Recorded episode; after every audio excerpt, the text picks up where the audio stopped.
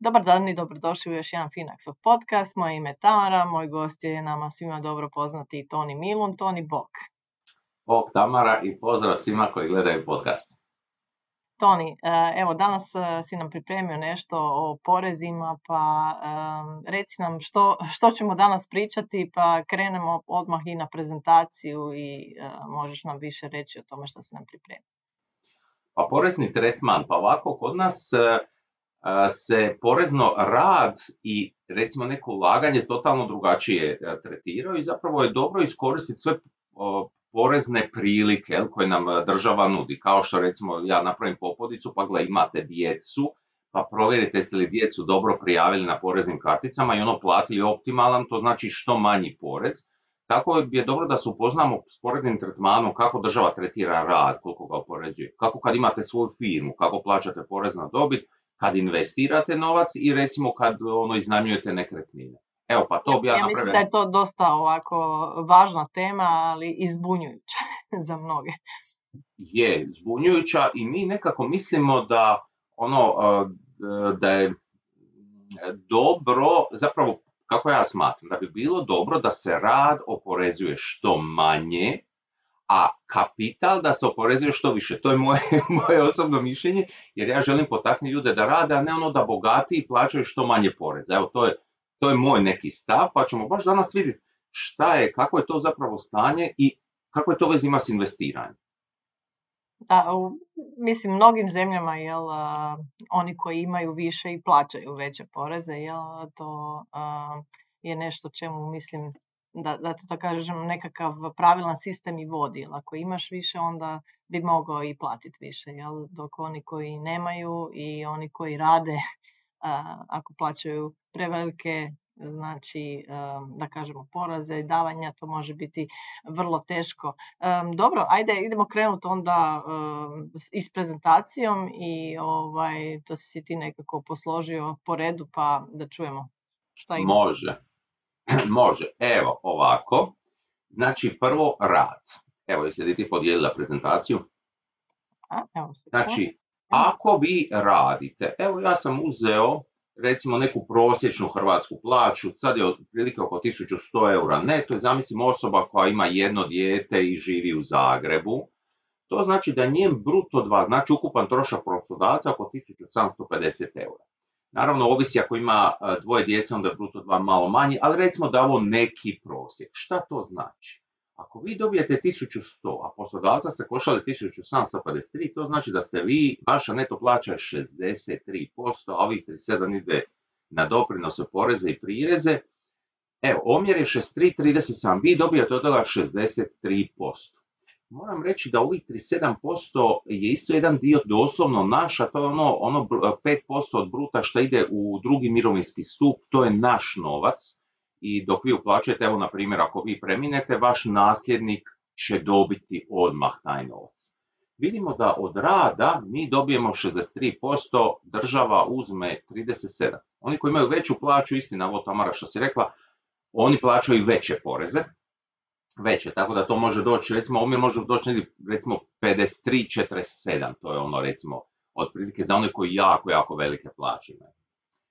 To je što se tiče rada.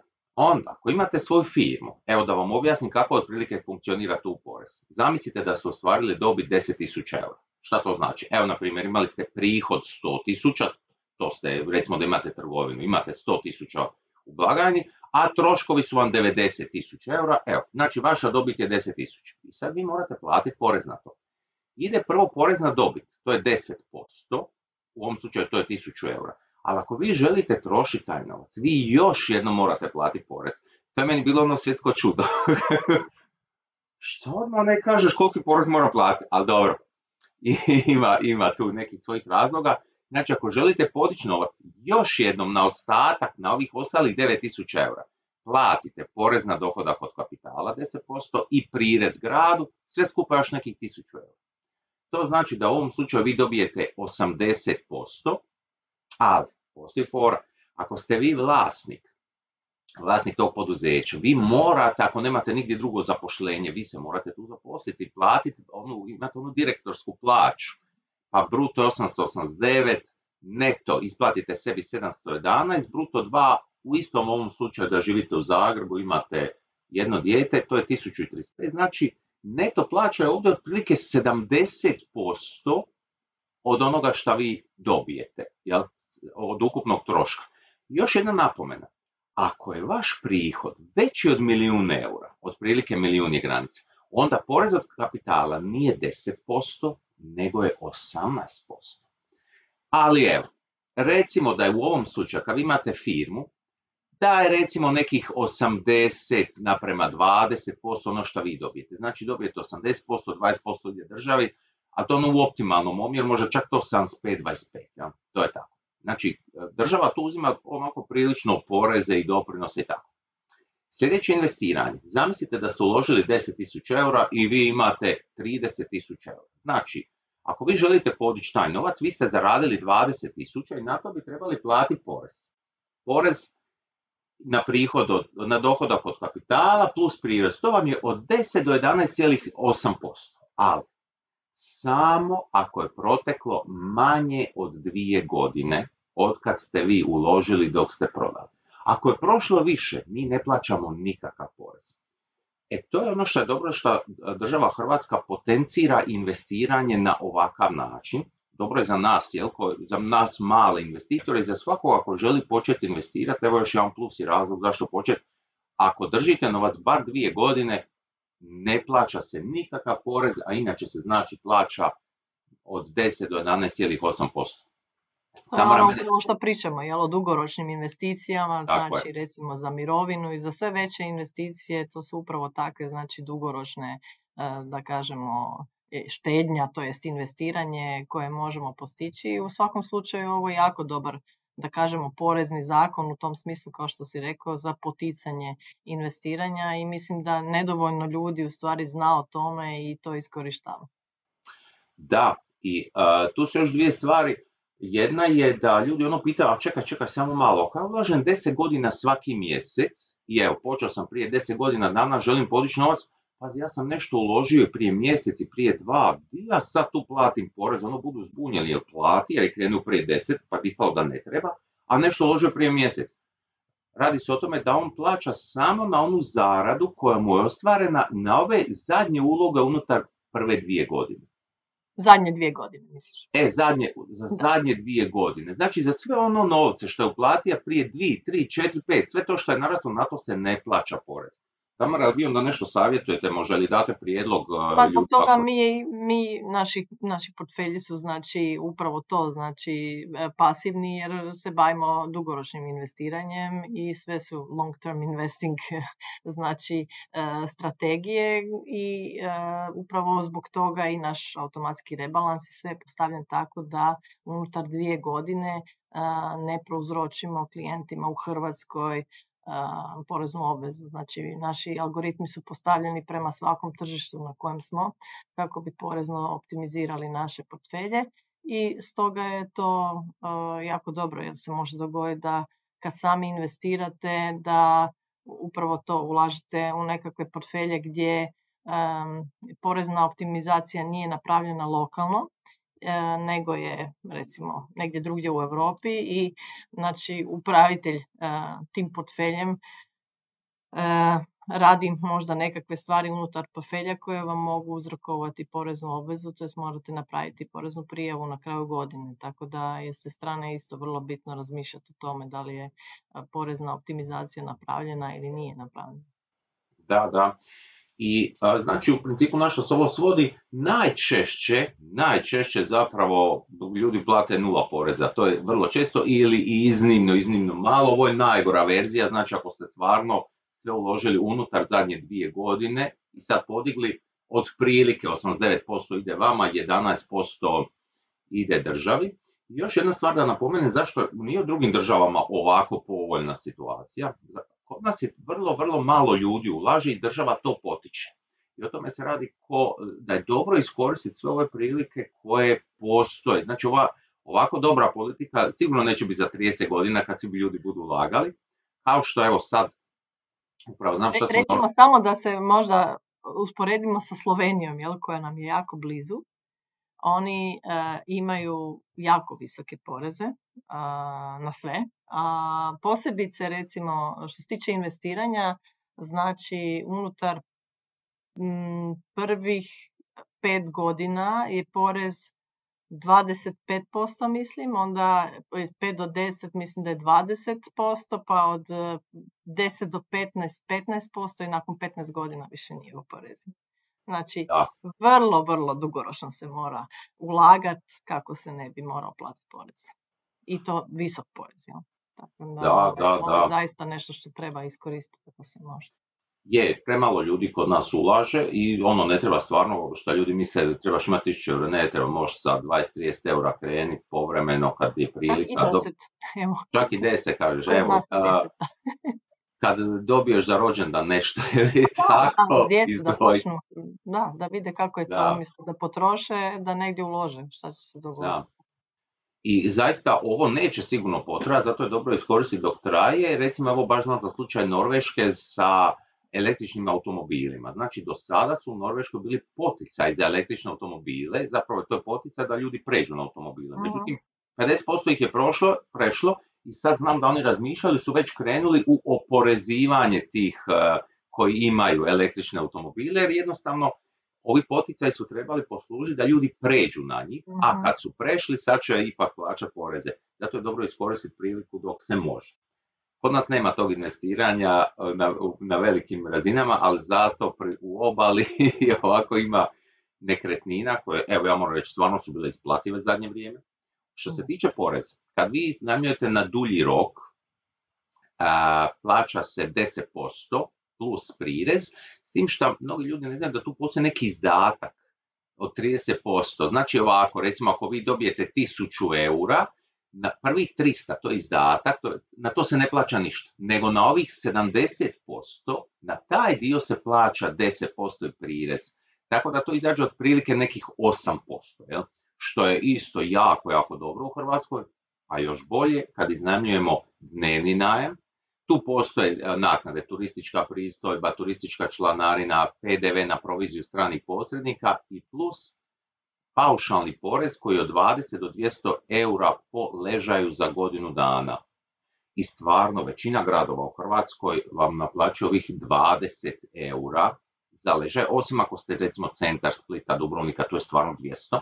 Uh-huh. Ali pazi, znači neko ko ima apartman negdje u nekom mjestu koje nije ono super atraktivno, iznajmi, znači on po ležaju dobije po danu recimo 30 eura, evo da dobije 20, on od jednog iznajmljivanja već dobije novac za cijeli, za cijelu godišnji paušalni porez. uh Tako da je to bilo jako isplativo u principu kad se gleda koliko oni plate porez i ostala davanja. To je vrlo često samo 1% od zarade do nekih 5%, ali recimo evo da je u prosjeku gledano ljudi dobiju čak 95%, znači koji iznajmljuju nekretnine u prosjeku 95% ostane njima, 5% idu davanja državi i to je nešto što je jako do, sad išlo na ruku iznajmljivačima, ali neće dugo.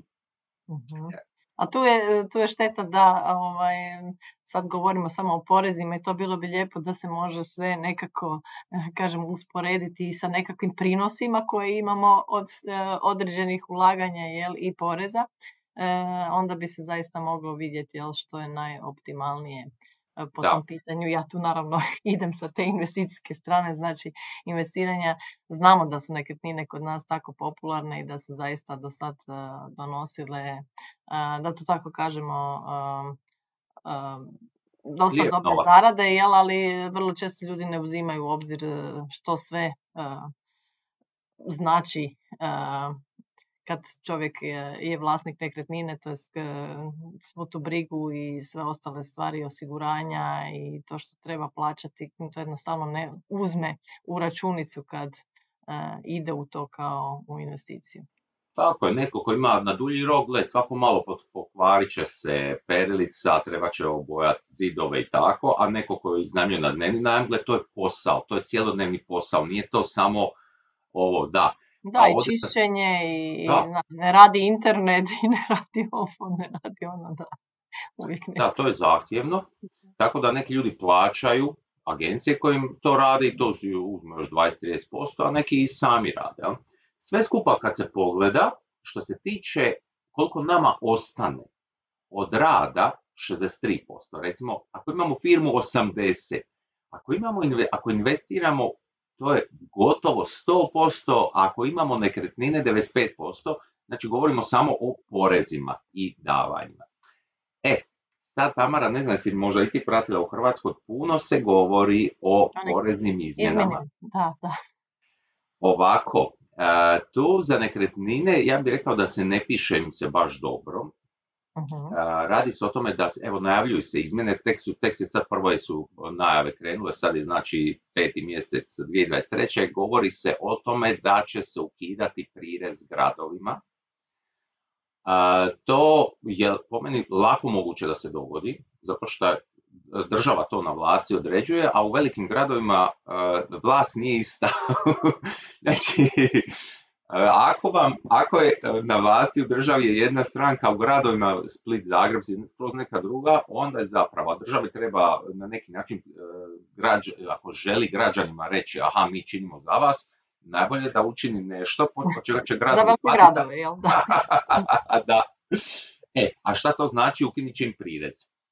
E, ukinit e, prireze, to znači da će gradovi zarađivati manje, a odakle gradovi mogu dobivati porez, e upravo porez na nekretnine ide gradovima. I ovi paušali što su bili u, u dosta gradova 20%, znači da bi gradovi nadoknadili taj novac, oni će morati na neki način nešto naći, a to je dizanje ovih e, paušala po, po ležajima, znači neće više biti 20 eura, 30, 40 što su u većini, nego će oni mora dignuti jer će im novca nedostajati. E sad, ako se mene pita, ja bi radije što ovaj ovdje rad, da mi kao zaposlenici od svog rada dobivamo što više. Da tu dobivamo što više, a evo nažalost, a ono, moram reći da nekom se mora uzeti, jel?